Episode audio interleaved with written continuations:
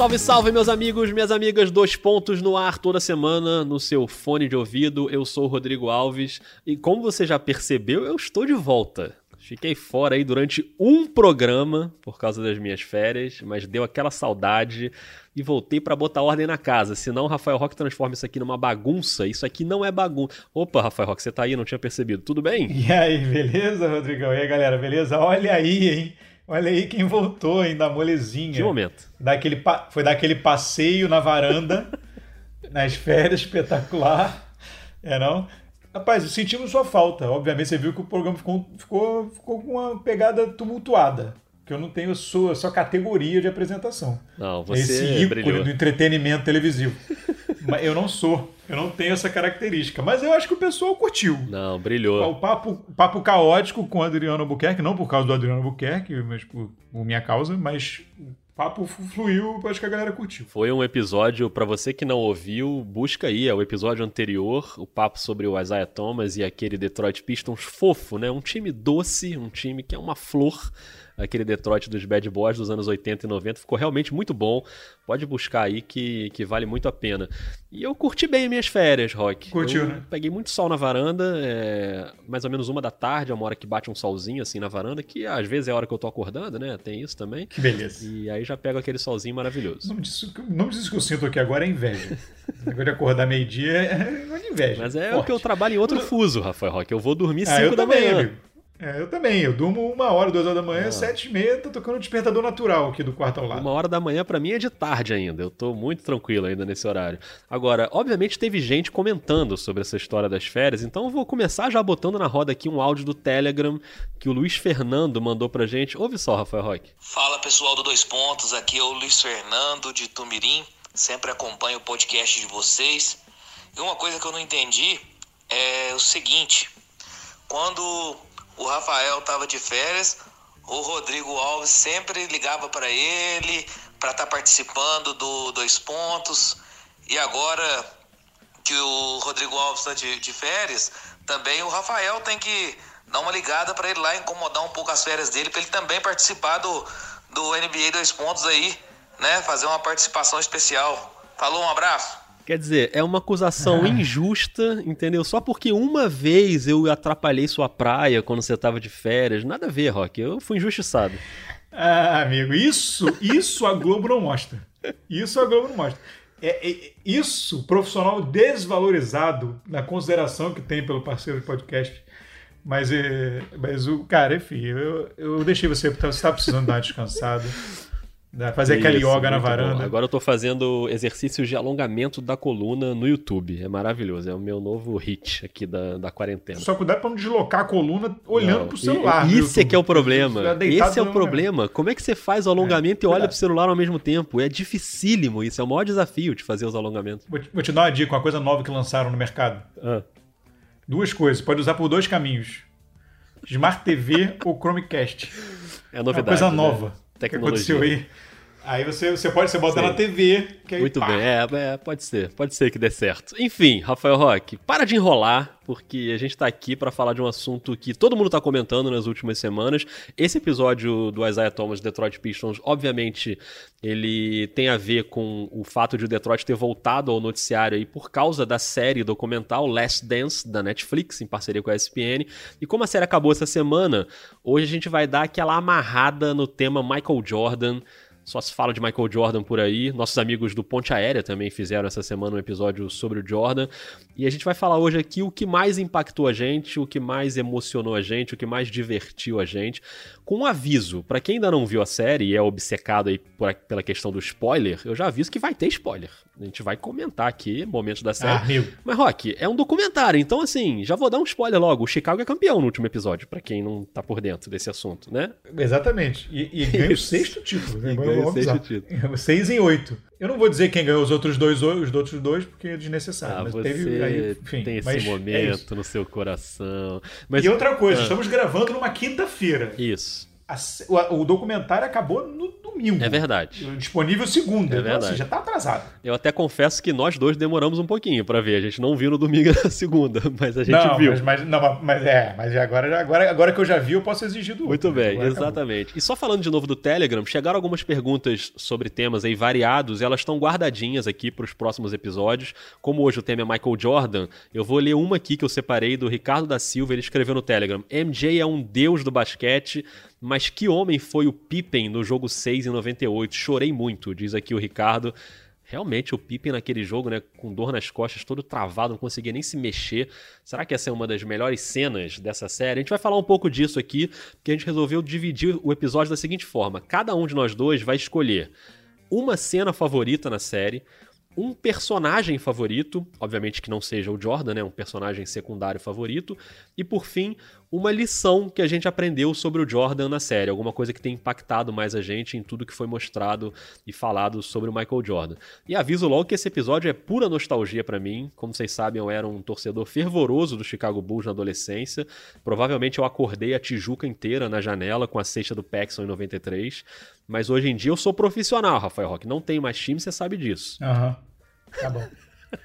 Cara, Gostei vou nem comentar mais convicção. isso. Ok. Rafael Roque, você tá pronto? Vambora começar? Vamos embora. Então vamos lá, começa você então. Entre as dezenas, dezenas de cenas impactantes no documentário, qual é aquela que marcou seu coração? Qual é a sua cena favorita de Last Dance? Cara, então, essa, essa, essa sequência do Pippen, ela é muito, ela é muito emblemática. É muito, ela é emocionante mesmo, assim, porque ela, ela dá inclusive um, ela dá um bastidor ali que às vezes quem tá assistindo os jogos, né, aos jogos, eles, ele, a pessoa vê o cara indo pro vestiário, e aí depois volta e tudo mais. Aquela sequência ali daquele jogo e aí a luta dele também aí de- contra aquela, aquele problema nas costas e tudo mais.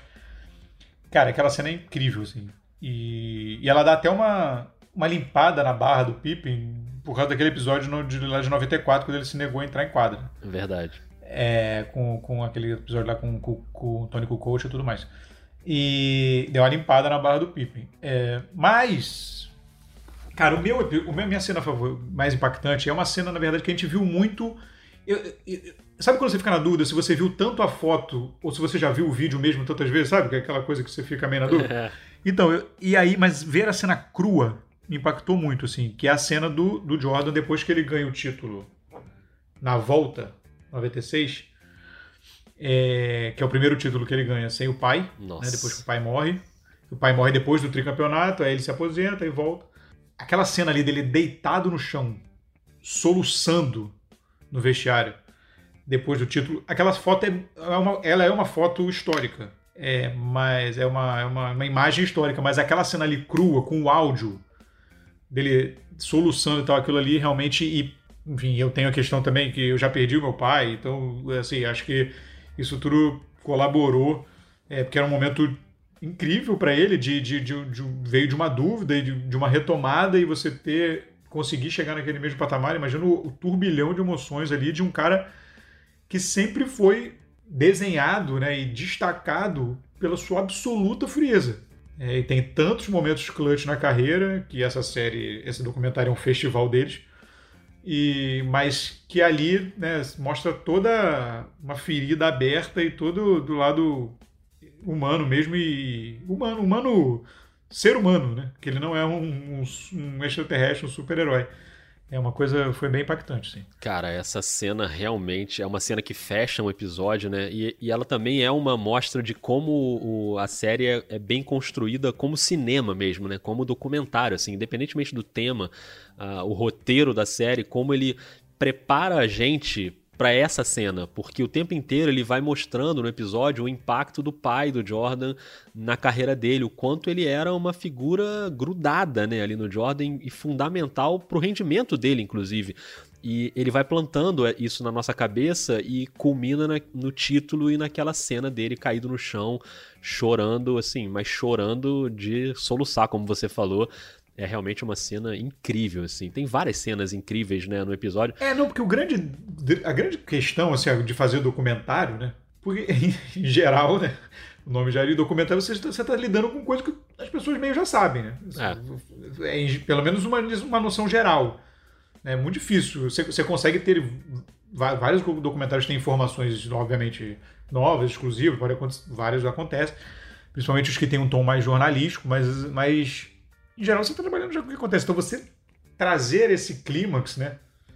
E construir essa narrativa de forma que, como você, como você disse aí, com, com fatos que as pessoas já sabem que aconteceram, e, e muitas delas, com ainda mais um tema tão nichado assim, você sabe, às vezes com muitos detalhes. Derrubei um negócio aqui. Opa, o que caiu aí? Eu derrubei um brinquedo do Gustavo.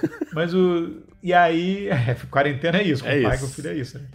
E, enfim, é, isso é uma, é uma qualidade, uma coisa impressionante você conseguir fazer isso, né? Construir essa narrativa assim. Não, demais. E o documentário tem outras cenas que são bem emocionantes, inclusive a que o Jordan chora também na entrevista, né, quando ele tá falando, tentando explicar e justificar por que, que ele exigia tanto, né, dos, dos, dos seus companheiros ali. Naquele momento ele se emociona também, é outra cena que fecha um episódio.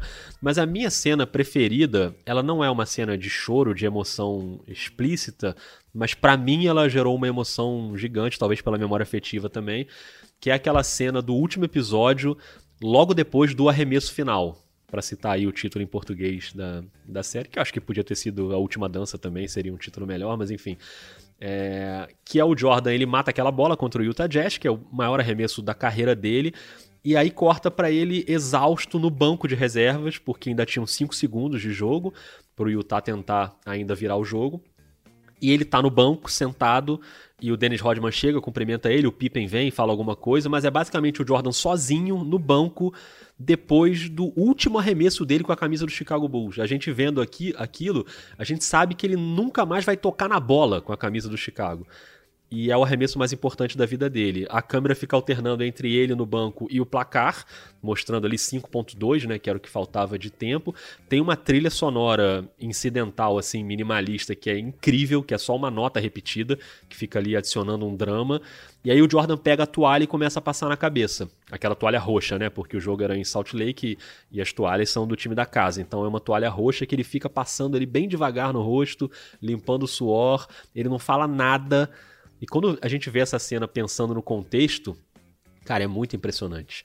E aí corta pro Brian Russell, ele repõe a bola pro John Stockton, e o Stockton faz o arremesso de três e erra, e o Chicago é campeão. E aí a trilha sonora explode, né? A festa do título na quadra. Foi o único momento que eu chorei vendo a série, assim. E eu achei, primeiro, que aquilo ali é cinema da melhor qualidade, o jeito como eles construíram essa cena no episódio.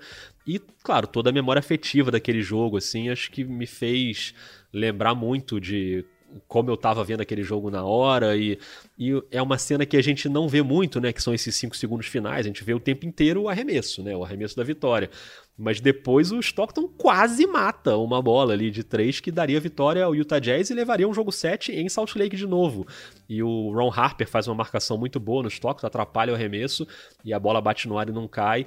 E aí vem aquela explosão ali do título aquela cena para mim assim foi talvez a que mais tenha me impactado assim. É, essa, essa sequência, essa sequência, tal, ela faz parte dessa, dessa parte que eu disse de, de cenas inéditas ou semi-inéditas, né, que pouca gente viu por esse ângulo, né? E você traz o, esse, é, esse, esse, essa intimidade, na verdade, do cara ali, mas você olhando a cena, a cena parece uma eternidade, né? E é exatamente consigo passar com fi, absoluta fidelidade o que, o que foi mesmo, né? Que deve ter sido aquele tempo, deve ter durado uma eternidade. É verdade. E É, eles conseguem aquele mostrar pedido de bem, tempo, né? né? E, e essa e cena você também vendo aquilo ali fica. Você fica vendo o que, que ele deve estar pensando, tanto no Exatamente. jogo, quanto na carreira, quanto É. na vida, quanto tudo. E, e, enfim, é, é realmente. Ela é muito. Ela tem muitas, muitas, muitas camadas numa imagem muito simples. Né? É, e ele vai falando, né? Ele do presente vai falando em cima da cena, né? Cortando a cena um pouco, e ele fala que estava exausto ali. Realmente, ele naquele jogo ele já estava exausto, né? O Chicago vinha numa pegada muito forte. E ele claramente está exausto. Aí ele bebe o energético lá um pouquinho e fica passando a toalha na cabeça. E essa cena, ela vem no contexto do que tinha vindo antes, que era a cena do arremesso final, que é o auge da série, né? É o grande momento da série. É, é- é o, é o fim do filme, vamos dizer assim, né? O que a gente estava esperando é o desfecho. A série, a tradução em português chamou arremesso final. A série é para levar a gente para esse momento. E acho que ela leva de um jeito brilhante, assim. Tem muitas cenas impressionantes na série, mas acho que essa que eu citei e essa que você citou isso, acho que são dois exemplos de, de momentos que acho que todo mundo que viu curtiu muito, assim. Mas a gente tem muitos personagens na série também, Rock. Então, já que você falou primeiro a sua cena, eu vou falar primeiro o meu personagem, assim. E claro que é uma série que tem vários personagens em torno do Michael Jordan. A série é o Michael Jordan, inclusive tudo passa por ele ali, né? A aprovação da série passa por ele, apesar dele não fugir dos temas, mas é, Achei até que seria uma série mais chapa branca do que foi. Acho que ela ele até toca em vários temas. Mas vários personagens vão aparecendo e alguns companheiros de time dele são personagens muito importantes. O Pippen é um personagem fundamental. O Steve Kerr, na reta final da série, tem grandes momentos, inclusive falando sobre o pai dele também, já que a gente citou a história do pai. Mas eu vou destacar o Dennis Rodman, que ele aparece bastante nos primeiros episódios, quando ele ainda estava no Detroit Pistons, e depois na passagem dele pelo Chicago Bulls e as escapadas de treino. O Rodman, ele é um cara inserido na vida do Michael Jordan de um jeito tão bizarro, assim, que não tem como separar. Primeiro porque ele jogava no Detroit, que o próprio Jordan fala que foi o pior adversário que ele enfrentou, que era o grande desafio. Ele até no episódio do Indiana Pacers ele cita isso, né? O Indiana foi o time que mais deu trabalho pra gente, aí ele para e fala, depois do Detroit, claro. Assim, o Detroit era o time que a, aquela virada ali, quando ele para de perder para o Detroit e finalmente consegue eliminar o Pistons naquela série da varrida, é quando ele começa a, a jornada vitoriosa. E aí, anos depois, o Rodman, que era um, um, rival no Detroit, ele se junta ao Chicago num, num movimento completamente improvável, né? Eu, eu tenho uma lembrança muito clara da contratação do Rodman no Chicago. Eu falei assim, cara, como assim esse cara vai pro Chicago? Ele era o anti-Chicago, ele era o anti-Jordan, o anti-concentração, o anti-disciplina, o anti-zen budismo do Phil Jackson. Ele não tinha nada a ver com aquele time. Era o cara, né, que era o cara louco, que não tinha nada a ver. E, e, e o Jordan, eu falei, cara, como é que o Jordan vai aceitar esse cara no time? Querendo, né, zoar ali o tempo inteiro e tal. Claro que depois a gente vai entendendo que o Rodman também era um cara de muita concentração em jogo e quando estava treinando e uma determinação impressionante, mas eu lembro que na época foi muito marcante para mim. E ele é fundamental, um personagem tão incrível, a ponto de ele simplesmente fugir, escapar para Las Vegas do nada, no meio de um momento importante, e assim, e no meio de uma final da NBA, a final rolando, meio da série, ele falta um treino para ir lutar, luta livre com o Hulk Hogan. Cara, como é que você imagina isso acontecendo nos dias de hoje, assim? Imagina aí as últimas finais da NBA, se pegar um Golden State e Cleveland, um Golden State e Toronto. Você, cara, imagina, sei lá, o Kyrie Irving fugiu do Cleveland e foi lutar, lutar livre e faltou o treino. É inadmissível um negócio desse. E ele simplesmente volta pro time, treina e continua sendo importante na série. E houve um momento de grandeza ali do Phil Jackson, do Jordan e da direção do Chicago, de entender que o Rodman é aquele personagem. Ficou claro que quando eles contrataram, eles sabiam que era um pacote, né? A gente não vai tentar doutrinar o Dennis Rodman aqui para ele se encaixar no nosso jogo. A gente precisa dos rebotes, da defesa, do que ele faz de melhor. E a gente sabe que a gente vai ter que arcar com alguma consequência. Só que essa consequência é o cara fugir no meio da final, da final da NBA, não é no meio da temporada regular, no meio da série. Ele foge e não foge para ir sair com os amigos, ele foge para fazer luta livre, Rock. Como é que pode isso? Esse episódio e essa, esse incidente, cara, é inacreditável. Eu, eu, não, eu tinha esquecido desse incidente, eu não, eu não tinha nenhum registro desse, dessa, dessa parada. Essa é uma das. É, que as coisas a gente vai esquecer, vai ficando velho, né? Não, várias coisas da série eu não lembrava. Essa do, do Rodman, eu, eu não tinha nenhum registro. Assim, porque várias assim, você tinha esquecido e você via e, ah, é. Né? Essa eu tinha esquecido completamente. Da ida dele no meio da final. Cara, é inacreditável. Né? É, e ele e é engraçado que a, a consciência dele mesmo falando, ah, o, o Phil Jackson sabe que eu tenho que sair, eu tenho que fazer as minhas coisas, e, mas depois na quadra eu vou fazer, eu tenho que fazer, enfim. E, e, e esse, essa característica é mais uma, uma, uma característica, um, soma, soma mais um fator aí né, na, no tamanho do técnico que foi o Phil Jackson. Nossa, demais. Assim, da capacidade de reunir tanta coisa junto num, num pote só, né? Porque imagina, num determinado momento você administrar esse vestiário, né? No fundo, a, a série mostrou muito isso, a gente vai falar isso um pouco até mais para frente. É, da quantidade de gente tóxica que tinha ali, né? É. é. Se você for parar para analisar, assim, é, tem, tem, essa em vários aspectos, né? Tóxica eu quero dizer, não o absurdamente mau caráter ou nociva, mas assim, para poluir ali, vamos dizer, o bom fluxo das coisas.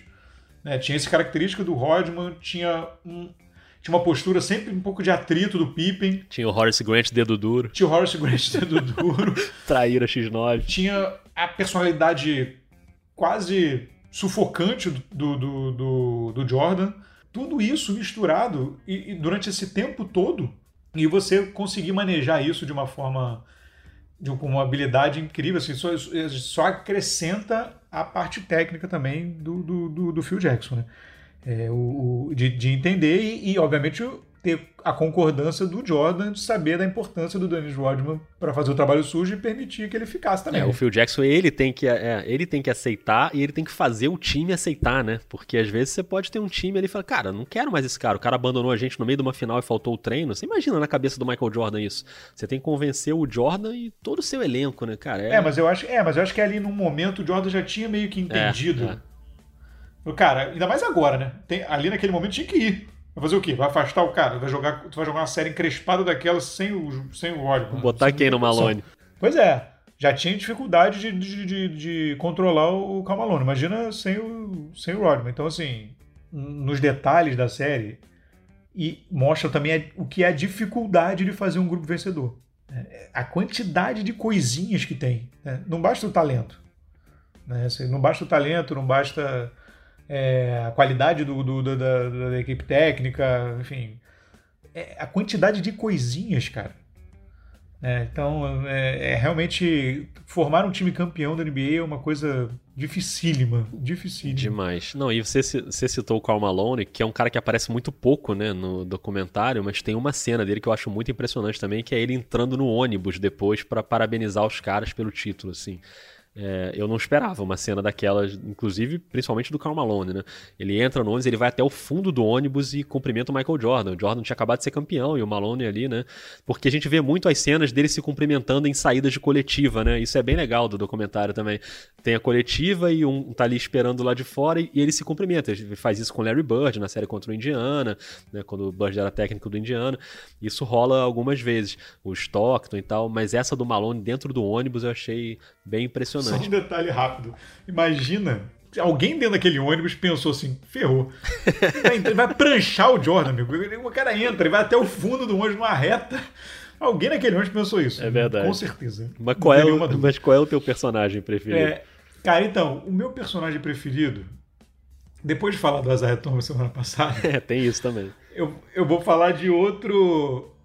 Um cara que. tentando como, bom, como jornalista, tentando enxergar os outros lados e dar o contraditório. Um personagem que foi surrado de toalha molhada nesse documentário, que é o Jerry Krause. Nossa, apanhou demais. Pois é, tentando enxergar algumas coisas assim. Primeiro, para mim a principal, se a gente pode apontar alguma, eu não me sinto nem em condições de ficar cornetando, mas assim, se a gente pode apontar um ponto desconfortável que me deixou desconfortável, por exemplo, e que não tem jeito, é nele não poder se defender. Né? Pois é. Enfim, porque ele morreu em 2017 e, e, ele não poder se defender.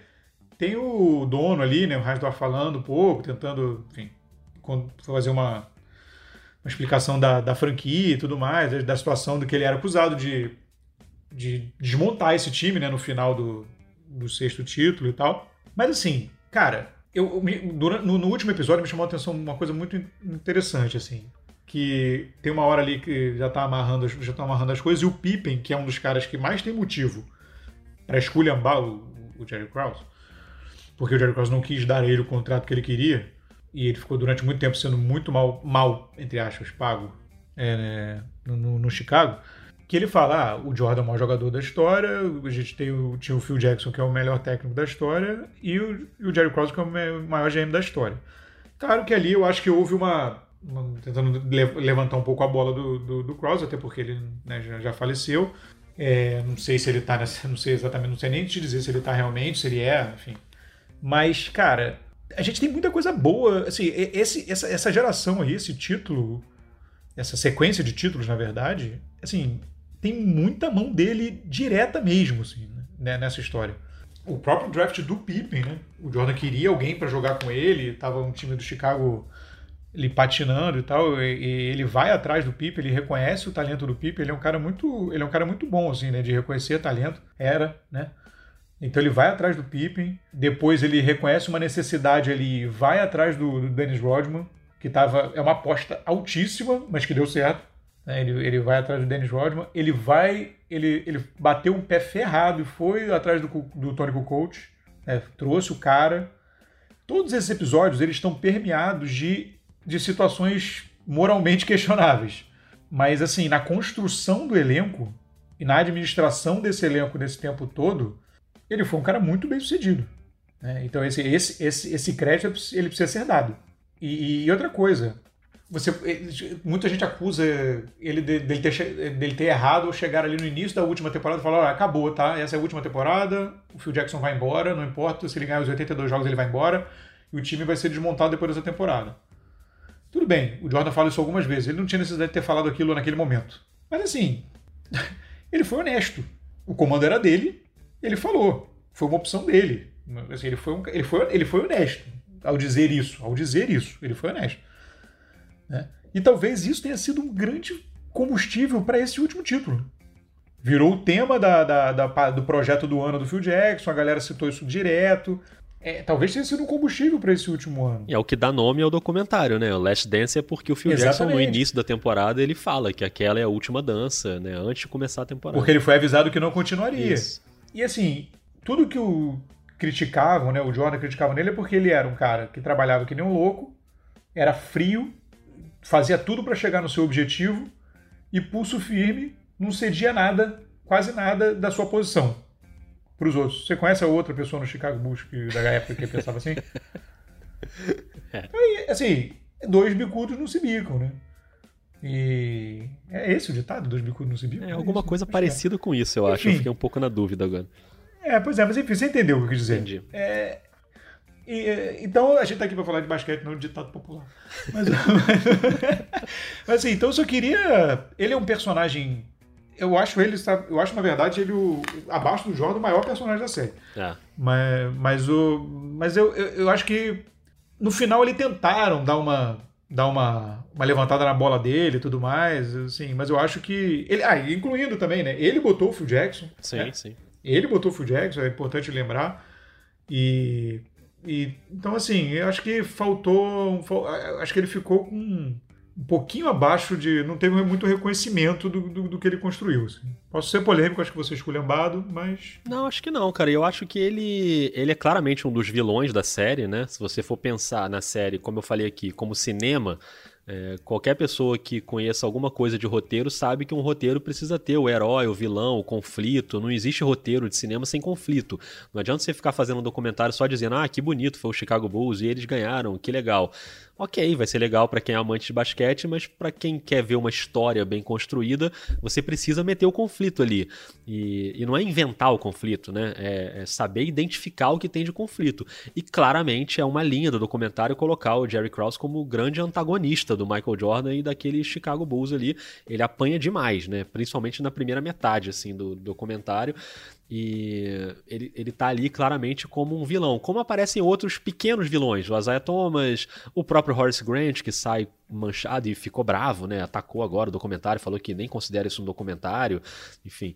É, mas tem alguns outros. Mas o Jerry Krause realmente acho que é o maior deles. Eu tenho uma lembrança da época. Eu, eu era adolescente naquela época, assim, então não era jornalista ainda, não tinha muito essa visão que a gente tem hoje mas eu lembro do pouco que a gente recebia de informação naquela época, de também ver o Jerry Krause um pouco como vilão. Acho que a, a própria imprensa americana na época ajudava um pouco nessa imagem, assim. Mas se a gente pensar tudo isso que você falou, o, as coisas que ele ajudou a fazer ali, que ele fez, eu ainda acrescentaria mais algumas. Ele, por exemplo, ele é o cara que leva o Horace Grant para o Chicago na troca do Charles Oakley, que era o que o Chicago precisava ali de, naquele momento de ter uma ajuda ofensiva de garrafão. E o Grant é fundamental. E depois, quando o time do primeiro tricampeonato se desfaz, e aí só ficam Jordan e Pippen, ele reconstrói o time inteiro. Inteiro. Ele é um GM que conseguiu montar um novo time e ganhou mais três títulos. Claro que. Ele fez dois times. É isso. Ele fez dois times é. em uma década para ganhar três é títulos cada um. Ele... ele... tinha uma, ele tinha uma capacidade incrível de, de localizar talento e necessidade. Perfeito. E associar. Ele tinha uma grande capacidade Não, é. de fazer isso, né? Por alguns casos. É, é, e ele encontra caras ali, como o Steve Kerr, por exemplo, que tinha uma, uma, uma similaridade com o John Paxson, ele vai buscando é, figuras parecidas com as do primeiro título e dos primeiros títulos, e ele consegue realmente, assim, ele é claro que esses dois times tinham Jordan e Pippen, né, o que já é mais do que meio caminho andado, mas ele consegue remontar de forma brilhante, inclusive fazendo essas apostas, como o Dennis Rodman, que ninguém esperava, e o papel dele de levar e manter o Phil Jackson também, era uma história que eu não conhecia, a maneira como o Phil Jackson virou técnico do Chicago, que foi também uma aposta mais ousada dele, não era o caminho natural naquele momento, e, e eu acho que essa fala do Pippen que você cita no fim, eu acho que ela é meio redentora pro Jerry Krause, eu achei bonito eles deixarem isso no documentário e, e falarem ali que, enfim, é, deixar o, o, cara que talvez mais tenha motivo para detestar o Jerry Krause é ele que redime o Jerry Krause ali no fim. Mas eu também fiquei um pouco incomodado com o fato de ele, por estar morto, não poder se defender e ele ter apanhado bastante, assim, no documentário. É, só para acrescentar um parêntese rápido, assim, é, só, ele, faz, ele fez várias coisas, várias é, atitudes da forma que eu não concordo, né? A forma como ele conduziu algumas as coisas e...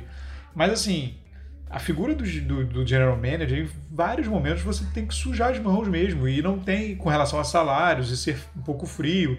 É, e, por, e, e, depois o dono do Chicago, no final, ele fala, né? Por que, que ele não. Uma hora o, o Jordan, eles dão um laptop na mão do. um tablet na mão do. do para ouvir o dono falando, justificando por que, que não é deixar o time junto. Ele fala que os caras iam ganhar muito. Os salários eram muito altos e não tinha como segurar é, o, o, juntar tudo, deixar todos eles juntos, né, com, um nível de salário tão alto. Então, assim, o dono também bota o limite no cara, né, no general manager. O cara não tem liberdade total para gerir o time. Tem uma, tem uma hora que o dono chega, meu amigo, eu não vou pagar essa taxa. É. Não vou pagar, não vou pagar esse salário, e acabou. E o cara tem que se virar. Só isso, né? Tem, ainda tem um detalhe, tem, nesse negócio do Phil Jackson ainda botou também, né, o, te, o Tex Winter lá para toda essa, essa parada do triângulo. Ele, ele, ele junta os dois, ele enfim, nutre essa relação, tem tudo mais. Mas enfim, vamos lá. Esses momentos do tablet eu ficava muito nervoso, porque sempre vinha uma patada do Jordan depois. sempre estava vendo alguma declaração no tablet, cara. Ou era o Gary Payton, ou era o Isaiah Thomas. Ele sempre dava uma na canela depois de ver alguma coisa no tablet. Exatamente. Eu já ficava nervoso. Falei, cara, o que, que ele vai falar depois disso?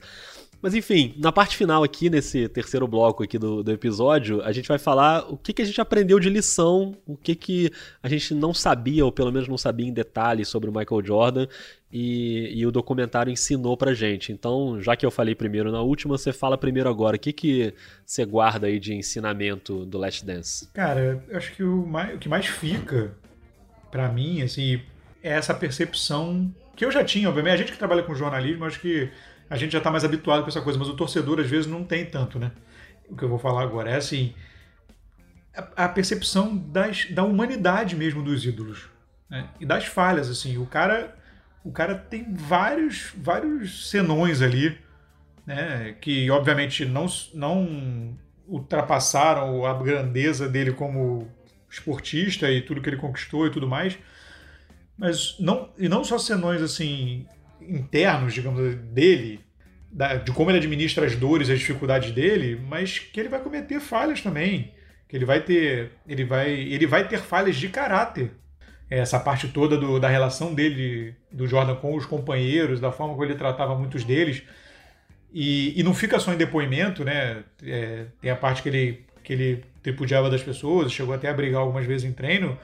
É, tem o depoimento do Steve Kerr sobre isso bastante contundente mas tem várias, tem várias partes em vídeo dele fazendo no documentário. Não, precisa, não é ninguém contando, não é ninguém dizendo. É ele tripudiando das pessoas né, no documentário. Scott Burrell sofreu um pouquinho, né? Scott Burrell, exato, é o principal deles. E essa, e essa obsessão, né, digamos assim, que leva o cara a, a obsessão pela vitória e pelo, pelo, pelo nível máximo de desempenho, que leva o cara a extremos. E, e, e, a série eu acho que conseguiu. Eu também achei que ela fosse ser mais chapa branca do que foi. Mas, e ela conseguiu mostrar isso né, nos lados dele que muita gente talvez não conhecesse, porque o que vem mesmo, às vezes, no grosso ali, pro tamanho que ele é, é tudo que ele conquistou, né? É tudo que ele criou, enfim, tudo que ele contribuiu para o esporte.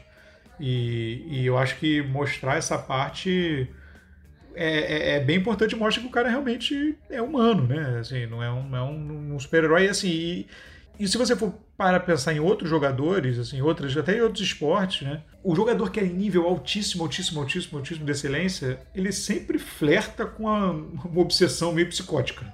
O cara, todo cara que é assim, o, o LeBron é meio assim, o Senna era assim, é, Schumacher, é, Nadal, Djokovic, Phelps, o esporte que você quiser, vai botando, vai, você vai pegar uns caras que são muito, muito, muito, Bernardinho, assim, a galera, você fala, caralho, o cara é cheio de coisa, o cara é muito, uma exigência altíssima, um nível de estresse bizarro, é, é, a vida do cara é isso, né?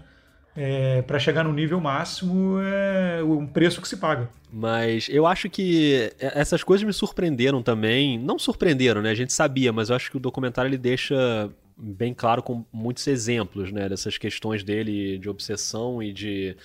E, e as coisas como, por exemplo, o vício nas apostas, que eu acho que é uma coisa que fica clara, apesar de ele negar, né? Ele fala no documentário que ele não era viciado, mas o documentário deixa muito claro que era, né? Então, é, claro que o Jordan, ele tudo passa por ele, o que pode ao ar ou não, ele é parte da produção do documentário, mas eu acho até que ele não fugiu de nenhum tema. Ele fala sobre todos os temas. Você pode concordar ou discordar do que ele fala.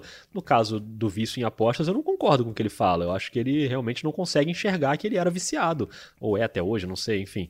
Mas o cara, no meio de uma série, ir pra Atlantic City para ficar lá até de madrugada apostando, acho que não é só para relaxar a cabeça, entendeu? Tem outro jeito de relaxar a cabeça.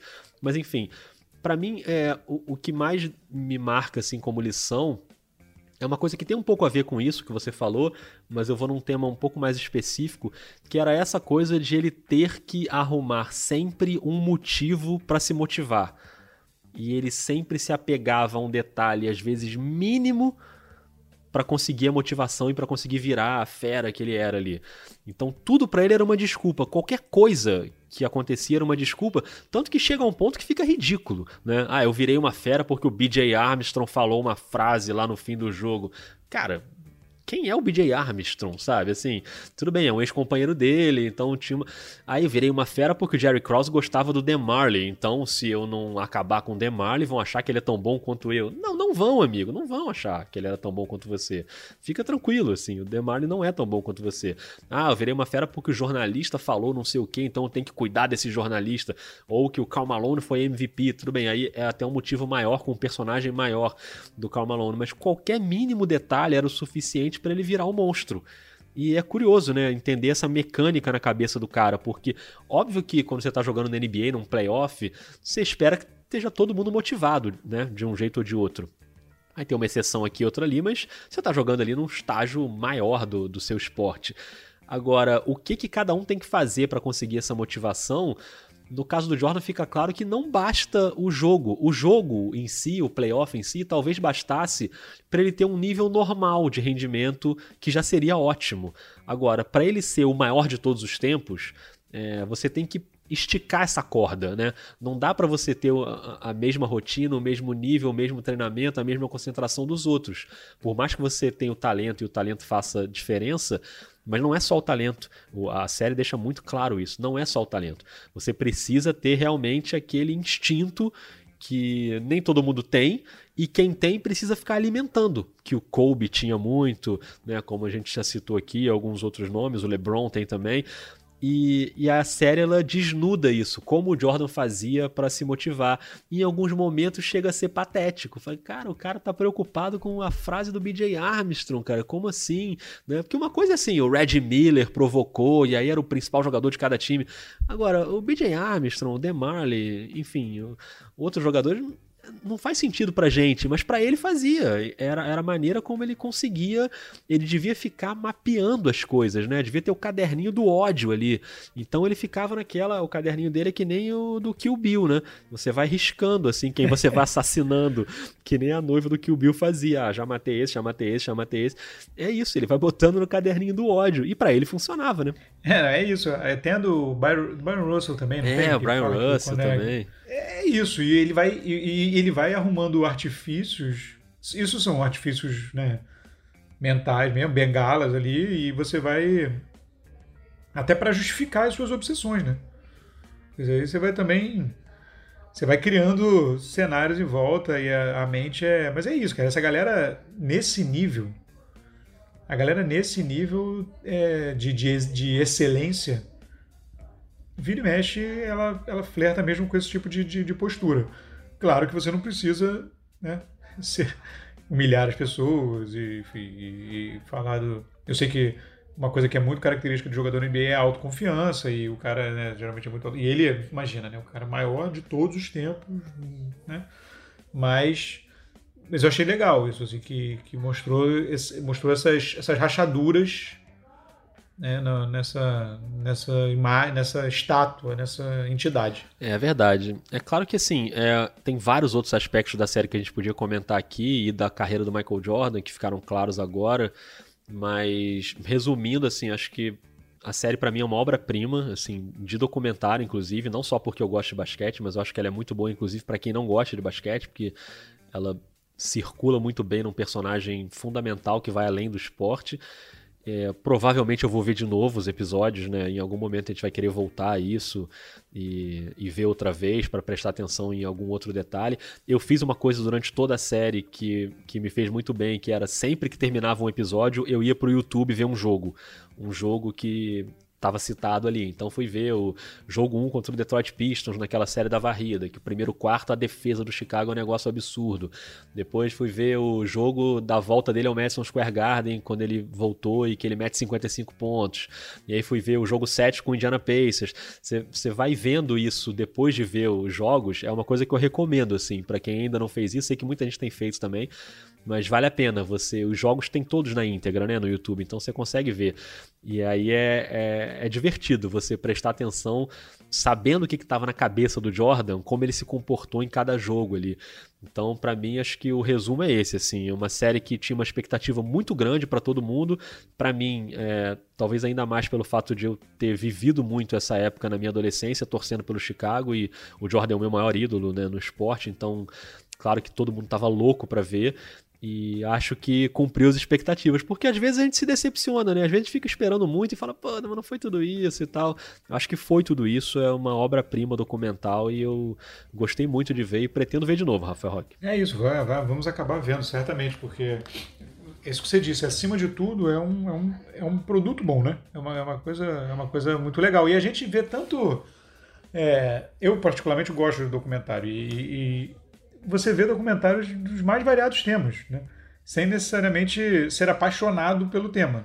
É, eu vejo, às vezes eu vejo de, lá, de arte, vejo música, de música, é, enfim, até de políticos, e, e, você vai vendo, né? É, por que não, né? As pessoas podem ver um documentário sobre um cara de esporte, é bem feito, bem produzido e tal, independente de você ser um cara aficionado ou não. Não precisa ser só ter né, entre a audiência só aficionados por basquete. Inclusive, eu vi muita gente reclamando isso. Ah, mas não mostra os detalhes da série, do jogo. Porque a ideia não era muito essa também, entendeu? Claro que a gente que adora basquete adoraria saber mais detalhes de bastidores, porque a série também foi anunciada como uma, a história da equipe que teve acesso total ali a eles. Então a gente talvez esperasse mais imagens de bastidores em um outro momento, mas acima de tudo é uma série documental de cinema, né? Então acho que vale a pena. Com certeza, com certeza. Eu acho que vale, vale muito a pena. Quem ainda não viu provavelmente vai ver, né? Quem ainda não viu tá errado. Tá errado, com certeza. E você que já viu e também quer mandar suas impressões pra gente, manda pelo Telegram, NBA 2 pontos, manda pelo Twitter, também arroba NBA 2 pontos.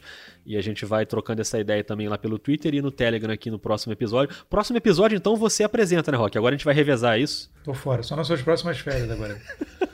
Deve ser em breve, né? Que tá cheio de férias pra tirar, deve não, ter uma em breve não, pra tirar. Agora sabe-se lá quando, né? Sabe-se lá quando. Mas eu sou a favor aí da ideia do revezamento. Você que tá ouvindo, diga aí se você é a favor também que Rafael Roque apresente os programas aqui no, no NBA 2 Pontos. Brilhou com Adriano Albuquerque. Mas é isso, Roque. Um forte abraço então, até semana que vem. Hein? Forte abraço, cuide-se, fique em casa. Um abraço. É isso, um abraço para todo mundo. Até.